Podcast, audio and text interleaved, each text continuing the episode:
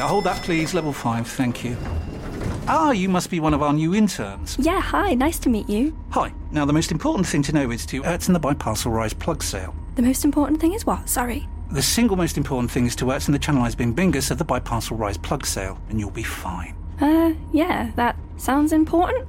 Does work chat all sound like gibberish to you? Find collaborative articles with tips from the LinkedIn community to help you get through those tricky conversations. Making work make sense? LinkedIn knows how. The TalkSport Daily podcast is proud to be in partnership with Enterprise Rent a Car. Whatever the mission, home or away, Enterprise helps over 120,000 people every day. With vans of all shapes and sizes, if you have a plan, Enterprise has a van. No matter if you need to rent for an hour, a day, a week, or longer, Enterprise offers great rates for you or your business. To find out more and book, visit enterprise.co.uk.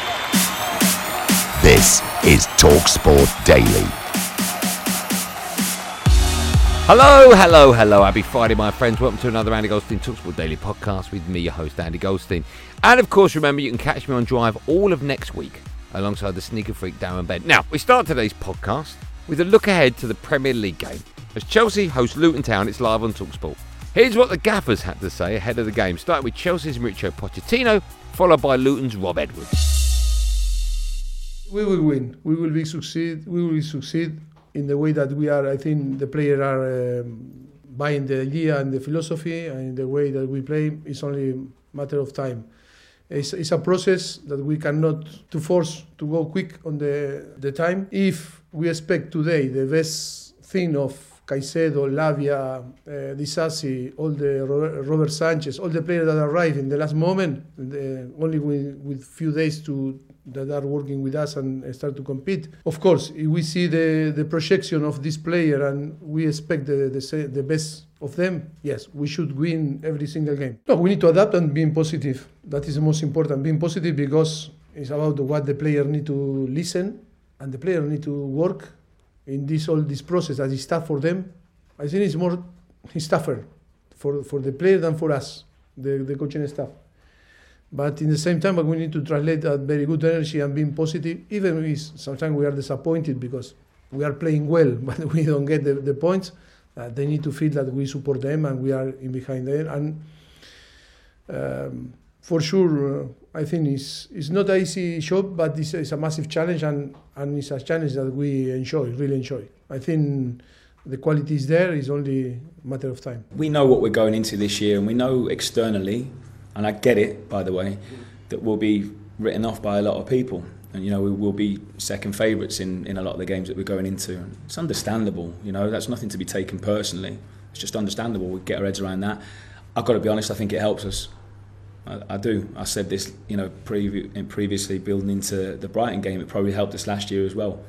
We have our own standards, our own beliefs. I know what these players are capable of. I've got total belief and faith in them that we can be competitive in every game. I'm not saying we're going to go and win every game. I know that's not going to be the case, but I think we can compete. I think if I'm speaking really open and honestly, you can watch as much Premier League football as you want, but until you're actually in it, or you stood on the sideline like I was, or till the lads are in it and they feel it, uh, nothing quite prepares you for, for that. So we were able to take a lot from that game. I did see, I saw lots of good things, but there was areas that we've got to focus on. We had to try and improve very, very quickly because what's really evident now is that there's a lot of killers in this league where they'll see space, they'll take it, and and they can find that pass. You know. So you can't leave those gaps, and we um, we did a little bit too much in the first game. We've worked really, really hard to improve. Young Chelsea defender Levi Colwill recently sat down with Talksport's Hugh Woozencroft to chat about what could be a huge season for him personally. Levi, one point from your opening two Premier League games uh, against Liverpool and West Ham. Just tell us after that what the mood has been like uh, around Cobham after the start. Yeah, obviously it's been a tough start, and you know losing to West Ham, you know, really hurt. I think no one obviously expected it. I think we played played decent football, and um, yeah, just didn't get the three points. I didn't get anything. West Ham three, Chelsea one. London derby delight for the Hammers and for David Moyes. Mauricio Pochettino still waits for his first win as Chelsea manager. I think we can learn from it. We can build from it a lot. Um, but everyone knows that you know once we do get our first win, hopefully we go on a little roll and pick them all up together. Um, and yeah, it's just it's not really a good situation. Obviously losing the game, but you know we can bounce back from it, and that's the main thing. We all believe in ourselves. There's definitely stuff to work on as well, but you have to say there were big positives to take out of it. 65% possession against Liverpool, no mean feat. 76% possession against West Ham. Why do you think you weren't able to kind of transfer that territorial dominance into the, the chances and the goals that you would have needed to win the games? No, I think we did have the chances against Liverpool. We definitely had chances, and same against West Ham. Um, of course, it's different putting it into the back of the net, um, but it will come. I'm a strong believer of it will come, and um, once we score the first one, we'll score many more. It just we need to we need to take the lead in the game, and um, then I think like, I feel like the game will be done. There were, of course, the goals conceded against West Ham United as well. I do want to ask you about that because you obviously impressed on loan at Huddersfield. You impressed, of course, at Brighton, winning the Euros with the England under 21s as well. It's been a fantastic couple of seasons for you personally. At the weekend, you were kind of trending on social media after Michail Antonio's goal. There's the added scrutiny in, in a Chelsea shirt, if you like. Jamie Carragher on on Monday Night Football saying that you got bullied by Antonio, for example. Really, I wanted to ask you whether you're noticing a difference in kind of the pressure and scrutiny now that you're playing in Chelsea's first team compared to where you've been previously. No, no chance. I don't think there's any more pressure, or I don't feel it anyway. Um, people say whatever they like. I'm not bothered by it. I don't read on social media because it don't make a difference to me. People say I'm the best, they say I'm the worst, but it's down to what my team and my manager thinks at the end of the day. So it doesn't bother me. Of course, you know, I could have done more for the goal. Of course, I'm not going to sit here and say I've done everything right because I didn't. But you know, I'll learn from it. Um, it happens. No one's perfect in this game. That's why it's the best sport in the world. Um, and yeah, like I said, I'll learn from it and it won't happen again. I wanted to ask you about staying at Chelsea as well. Um, reported interest from Brighton and Liverpool in the summer, but when you signed your new six year deal, you called it an easy decision. You also said that the manager had given you the reassurances you needed to stay at the club. What did he tell you to convince you to stay at Chelsea? I don't think it took much. Like I said, it was an easy decision. Um, I didn't need the gaffer to talk to me loads or give me any promises. I just needed to feel um, what sort of person he was, kind of get the sense of the environment um, with the players and also obviously the manager too and you know everything was good. I felt like I could trust him as a person because he'd tell me, you know, if I played good, if I played bad, the reason that I might not be in the team or anything. And I think that's what I need. I need someone to be honest with me. That's how I'm going to prove. Um, so once I kind of got that feeling, there was there was no other reason. You know, I, I wanted to sign for Chelsea. It's been my club all my life since I was nine. So you know, it's home. Now, this transfer window has seen plenty of high profile transfers in the Premier League. Here is Gabby Agbonlahor telling Anne Brazil on breakfast who he believes has made the signing of the summer so far. So for me, I'm going to go James Ward-Prowse. I think he will be one of the signings of the summer. 35 million. You know, it's it's a third of what Declan Rice cost um, Arsenal. Two assists in his first Oh, game. don't give me assists. I don't, Oh, I don't just start. Can't, uh, don't give me What, assists. what do you mean?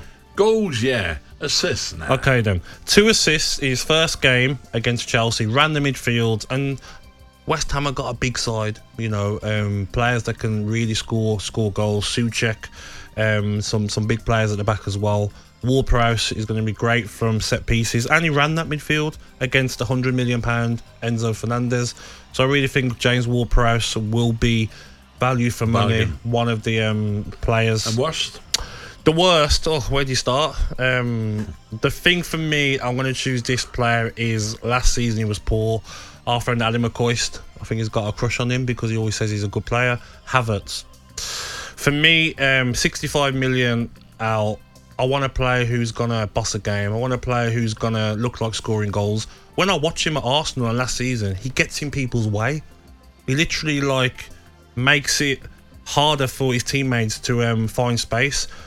Isn't quick, not prolific finisher, and he's not really great at getting on the ball and turning. So for me, if I'm Smith Rowe, if I'm um, other players in that Arsenal side, Trossard. You're kicking the manager. Yeah, I'm thinking, Gaffer, come on. I know you pay 65 million for him, but come on, you've got to give me a chance now. So I think Havertz will be one of the um, flops of the season. Aston Villa started their Europa Conference League campaign in impressive fashion, dispatching Hibs 5 0 in the first leg of their playoff on Wednesday night. And their former manager, Martin O'Neill, believes they should be aiming to go all the way in the competition. I've got I've got real reservations about the, the Conference League anyway, in the Yeah. sense that uh, you know uh, it's a, a new competition for teams uh, just just outside the possibility of qualifying for Europe in, in normal circumstances to to get in. However, besides that, when you're in it, you might as well try and win it. Yeah. And um, You would say now with the Conference League, West Ham winning it last season, uh, Aston Villa must have a terrific chance of going all the way there with the side. Now you would know, I think that um, you just mentioned there about about uh, Aston Villa going in with a really strong side. I never thought that Emery would do anything else but it, you know. And so when you when you're through, when you get through to the group stages, then you can have a little look at it again. But the, obviously, the most important thing was for them to qualify. Now, despite a poor start to the season on the pitch and a potential deal for investment collapsing off it, Everton boss Sean Dyche has refuted any ideas that the club is in crisis. You know, when I when I took the job, it was made clear to me it's going to be a challenge. It was made clear to me the parameters, the guidelines, and the realities, and what we're going to have to do. And we're doing that. We're actively doing that. Like, I don't know every part of Everton's history, but I know enough about it. It's not always been plain sailing at this club down the years. You know, there's been many testing periods. So the club is always united. The fans have united with the team and got things done.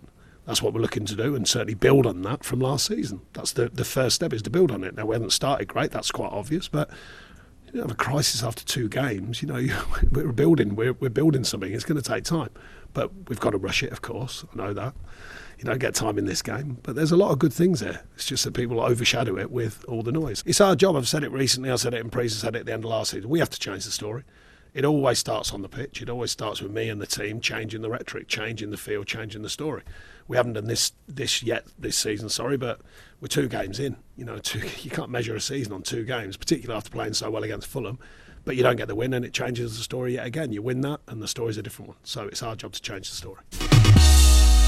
Now, the future of Chelsea want-away striker Romelu Lukaku was a big old topic of discussion on the network yesterday. Here's the best of the chat, starting with Simon Jordan, followed by yours truly, and the sneaker freak Darren Bent. Isn't it strange, Simon, how a player like Lukaku, who was a big name player at one stage, finds himself in something of a cul-de-sac at the moment? Good. What he sows. Wants to behave like that. There's a consequence of it. No one's bigger than the football clubs. And as soon as some of these players realise it, the better it will be. Romelu Lukaku opened this can of whoop ass on himself, so he gets on with it, doesn't he? I've got no sympathy for it because ultimately there was no necessity to do what he did. There was no necessity to turn it into the the, the, sh- the ridiculousness that he did, and he's now got himself to look at, which is a very talented footballer sitting in the reserves at Chelsea that Chelsea don't want, and nobody else seems to want at the moment in time. And why is that? It's got nothing to do with talent. Nothing to do with talent. It's everything to do with attitude. Look at these attitudes at Manchester United. Look at the stories that come out of his attitude at Man United. This isn't something that just manifested itself at Chelsea because Thomas Tuchel didn't play him where he wanted to play him. This is something that was inherent in the in the in the boys' outlook. And what's he got for it? A big bag of money and no and no game time. Wonderful. and he's a smart kid as well. He's a really smart kid. You know, ten, di- well, seven, eight different languages he speaks. He's an impressive footballer in so many ways, except when it comes to applying himself and understanding that where he fits in on the cog, which is he's part of the wheel. He isn't the wheel. I think he's a, a, a top quality centre forward. I mean, his record at Everton was incredible. His record at United weren't bad 42 goals in 96 Premier League games. But for whatever reason, it's, it's always one away. It's- For me, it's always looking for the next, looking for the next, rather than just settling somewhere. But I think if someone can get him, I think it'd be fantastic. Wh- Whoever can get him. Do whoever. Yeah, but at the minute, Chelsea, I think he'd, be, he'd do well in Chelsea's team. I get it. He's got the situation with the fans. He's going to have to earn their right back and I understand that. But he's a goal scorer. He'll score goals. But if you allow him to go to Spurs and he starts smashing him in for Spurs, oh my god. That would be horrific. It's horrific.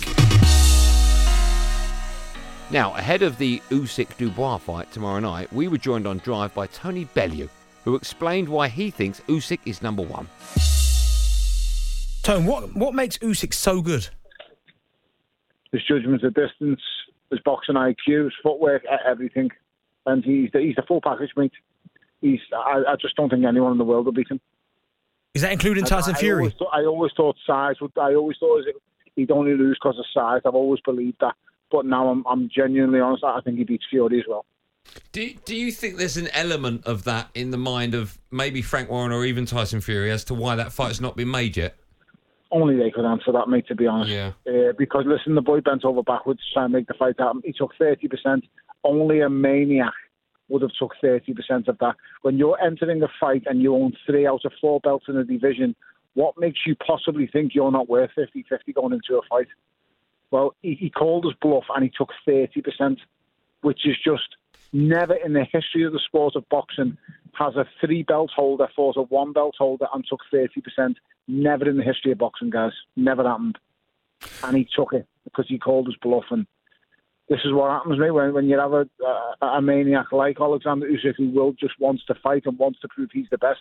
He'll take the short end of the bargain when he knows he has huge drawing power. But it is what it is. He, I, I just don't think Tyson really fancied or was up for the challenge, and that's how it goes, mate. The fight didn't happen, and he chose to fight Francis Ngannou now. Hold that, please. Level 5, thank you. Ah, you must be one of our new interns. Yeah, hi, nice to meet you. Hi. Now, the most important thing to know is to Ertz and the Biparcel Rise plug sale. The most important thing is what? Sorry. The single most important thing is to Ertz and the Channelized Bing Bingus of the Biparcel Rise plug sale, and you'll be fine. Uh, yeah, that sounds important. Does work chat all sound like gibberish to you? Find collaborative articles with tips from the LinkedIn community to help you get through those tricky conversations. Making work make sense? LinkedIn knows how.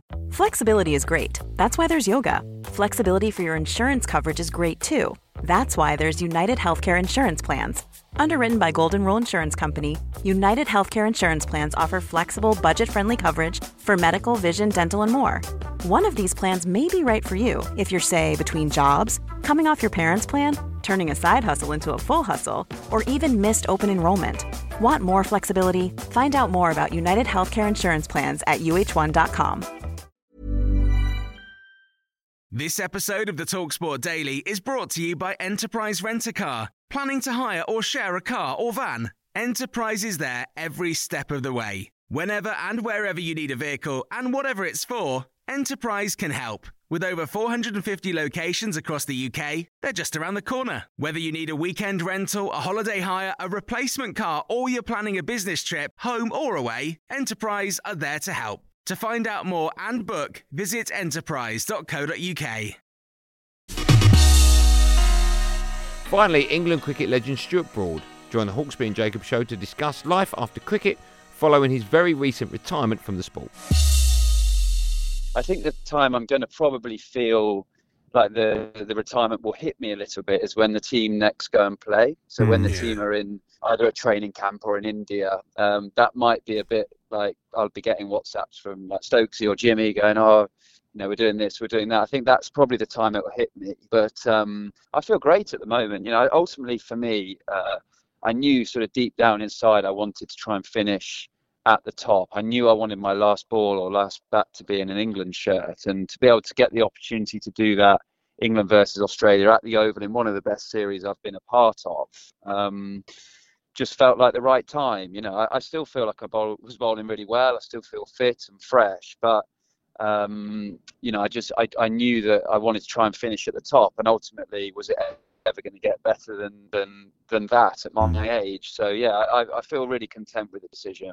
It's interesting. You called it the day before, and then went out and got a six with the last ball you faced, and took a wicket with the last ball you bowled. It's got to be the I best mean, last day of anybody's go- career ever. in the It's, history it's of like the old if, sport, if Carlsberg did, isn't it? Really, because you know you'd it couldn't have finished any better, could it? If you'd finished after that, if you'd gone off and said that's it, I can't top that, but you, you kind of set it up the day before. I know it's it's a, a fairy tale, really. No, I honestly, I, I so the Friday night, I was sort of, um, I'd spoken to Molly, my partner. I was like, I really don't know. It's driving me mad. I, I'm sort of toing and froing. I can't make a decision like what I should do because I think my gut feeling was saying, um, you know, move on from the game while, like while you're still loving it because I knew I wanted my last memories of cricket to be very very enjoyable. But I went on, I knocked on Stokesy's door and said, "Look, mate, I'm gonna, you know, this will be my last game," um, and it felt right as almost as soon as I confirmed it with someone, and and uh, yeah, to go and walk out to bat with Jimmy, which was so special. You know, the Aussies sort of gave a, a, a guard of honour, walked over the boundary line with me old mates, and then um, hit a six, and then ultimately to, yeah, to, to, to, I've always said the best wicket you can ever take is the match-winning wicket. It doesn't matter if it's Steve Smith or David Warner or or uh, Alex Carey. You know, the best wicket you can take is to win the game for your team. So to have that as my last ever ball is is um, you know something that w- will always bring a smile to my face.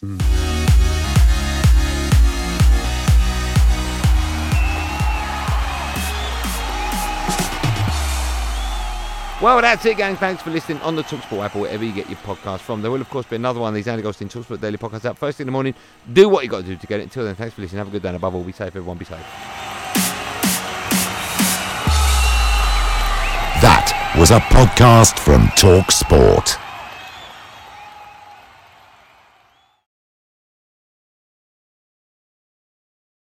The Talksport Daily podcast is proud to be in partnership with Enterprise Rent a Car. Whatever your mission, home or away, don't delay. Enterprise has the vehicle for the job. Rent from the best lineup in the UK. With over 450 branches, Enterprise has what your business needs. From compact three door cars to spacious SUVs and people carriers to vans, they offer a large range of reliable vehicles perfect for the job. To find out more and book, visit enterprise.co.uk.